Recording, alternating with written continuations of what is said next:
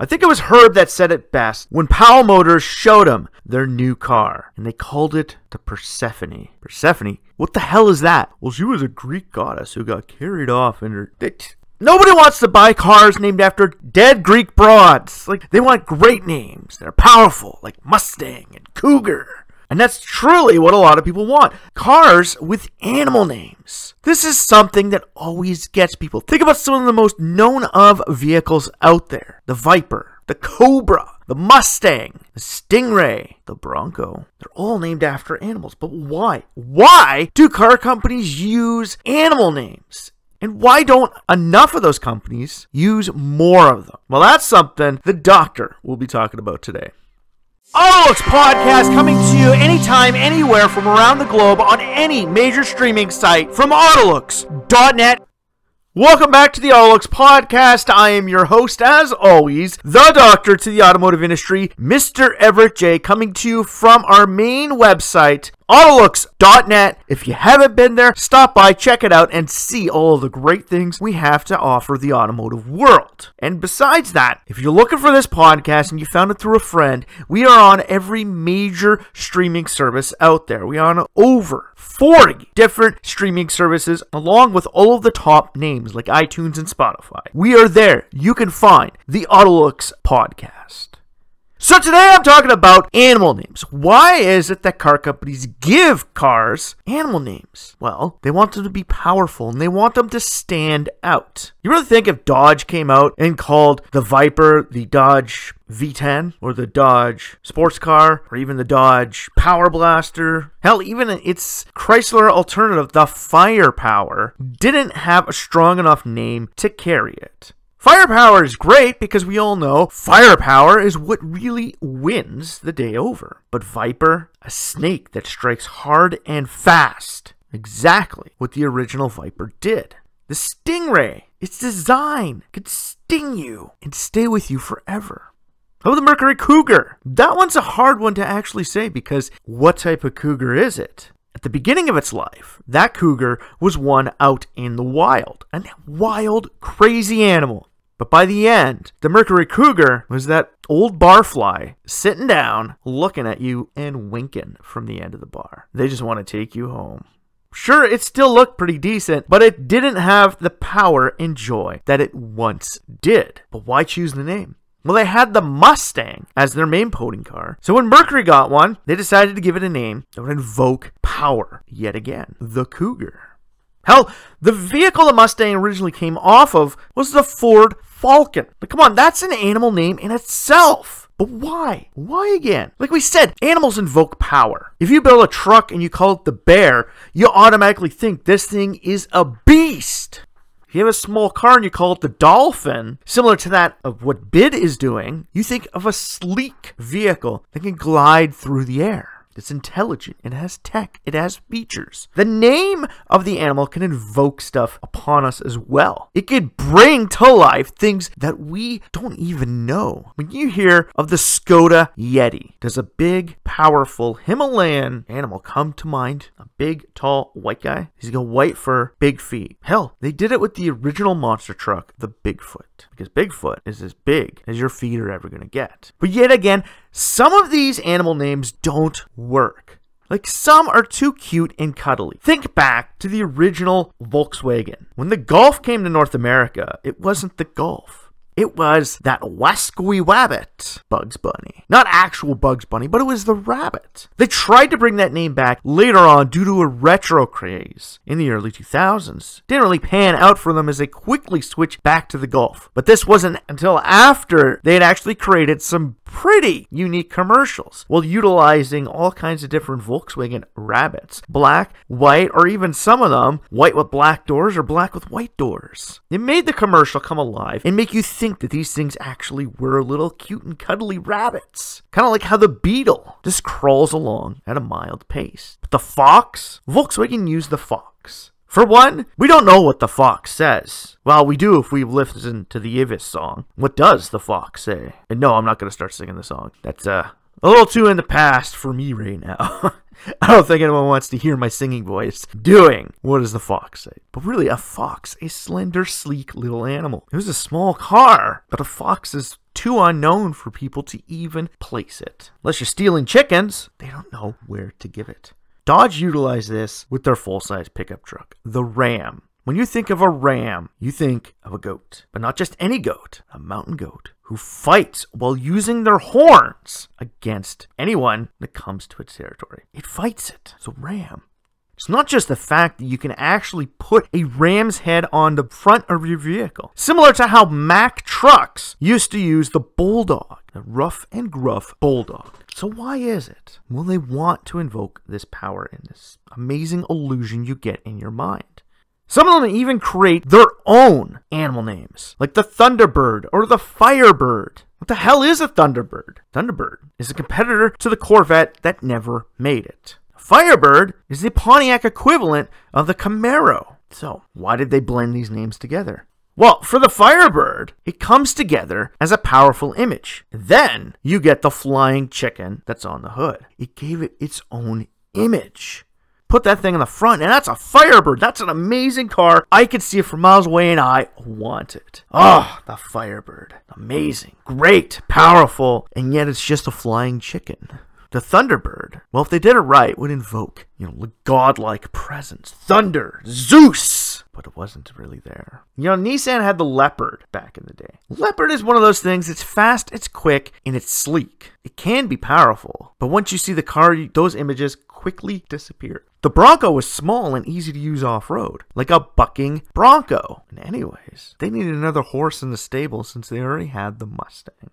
But today you don't hear a lot of those amazing names being used. They're starting to get back into it in China, where BYD is solidifying animal names. Dolphin, seal, whale. Not really things you think of that, you know, would make really good, powerful animal names but really, they're still being used. You can still hear the call of the automotive world coming to you.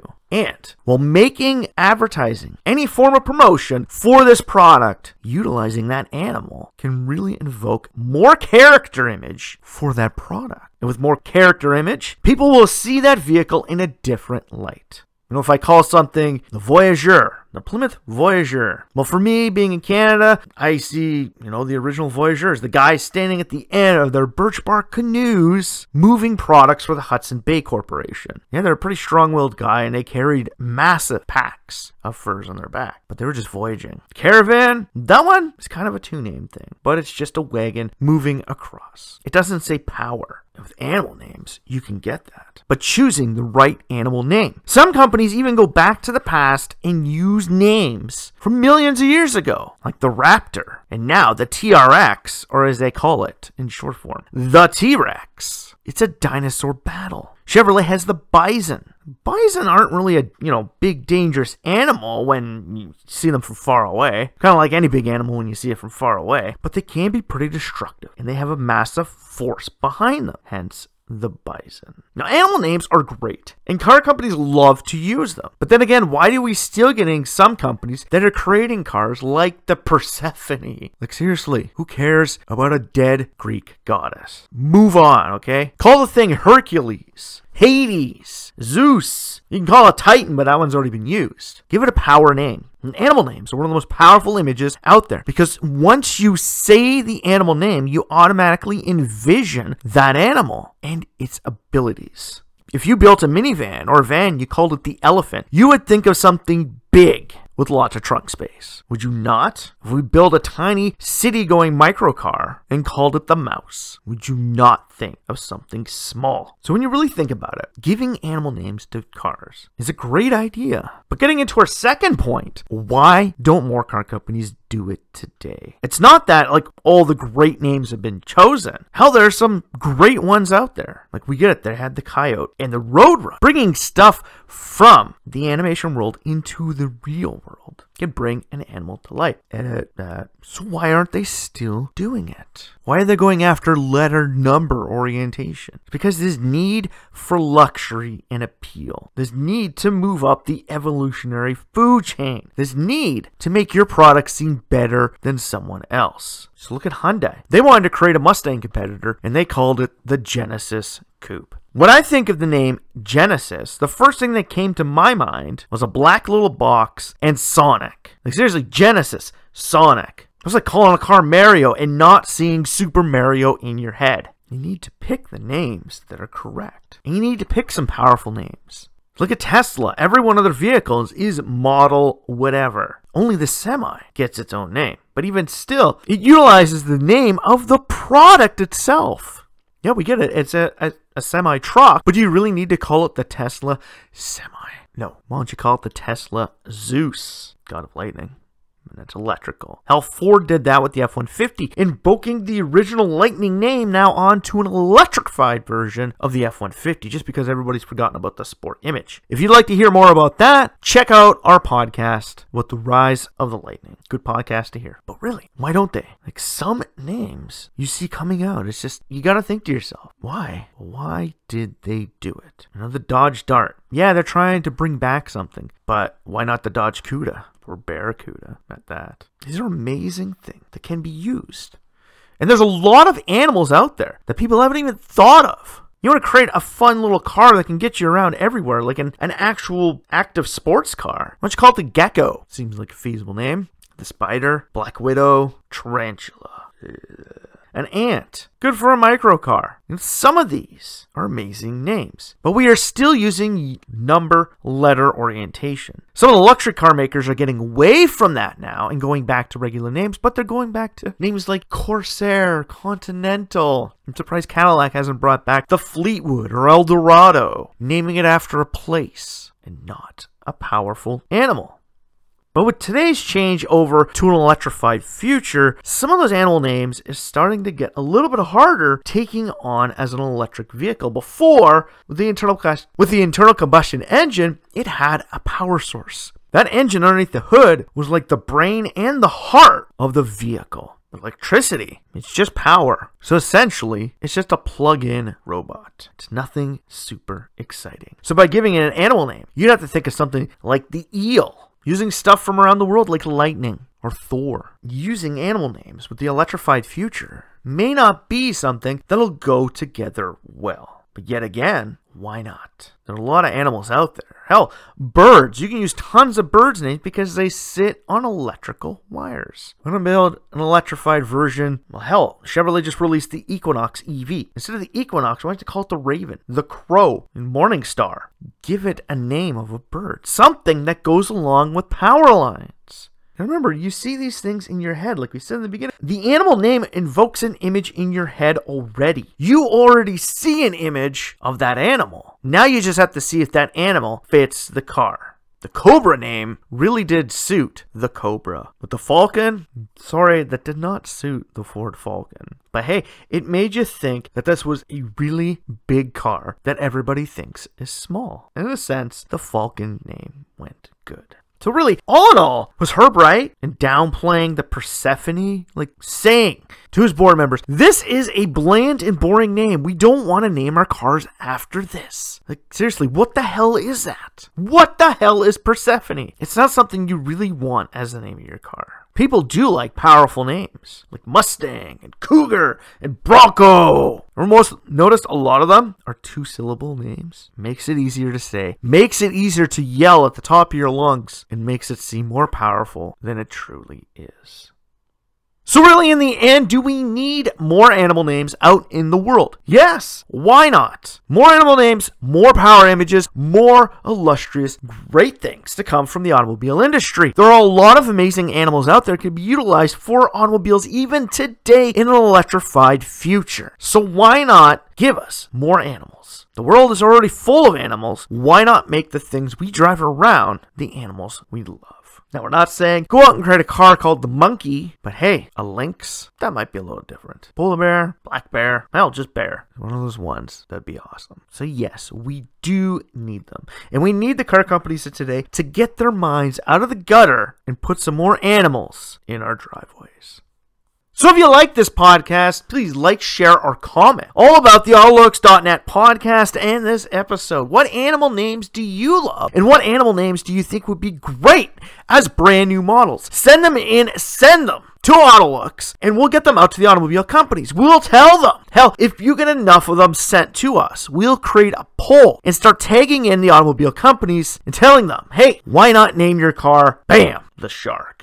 Stingray. Well, we already have a stingray, but the tiger shark. Well, just tiger. Let's give us those names. Hell, if we can create Lego models by people just bidding on it, why can't we do car names? why not? So, like, share this podcast with people, get them interested, and get them talking about animal cars. And after that, stop by the autolux.net website, take a check around of all the different things. Hell, even type in some animal names to see if there are car company names or cars named after the animal that you think is a great name. Check it out on the autolux.net website. And like we said at the beginning, if you found this podcast through a friend and you're just finding it on our website, well, great. You're on the website, you could check out stuff already. But if not, we are out there on every major streaming site. From Spotify to Google Play to iTunes, the Autolux.net podcast is there to be found. So if you want to listen to the doctor talk about the auto industry, plug yourself in, sit down, and listen in. So for myself, Autolux, and this great wide world of podcasting, strap yourself in for this one powerful ride from this amazing animal.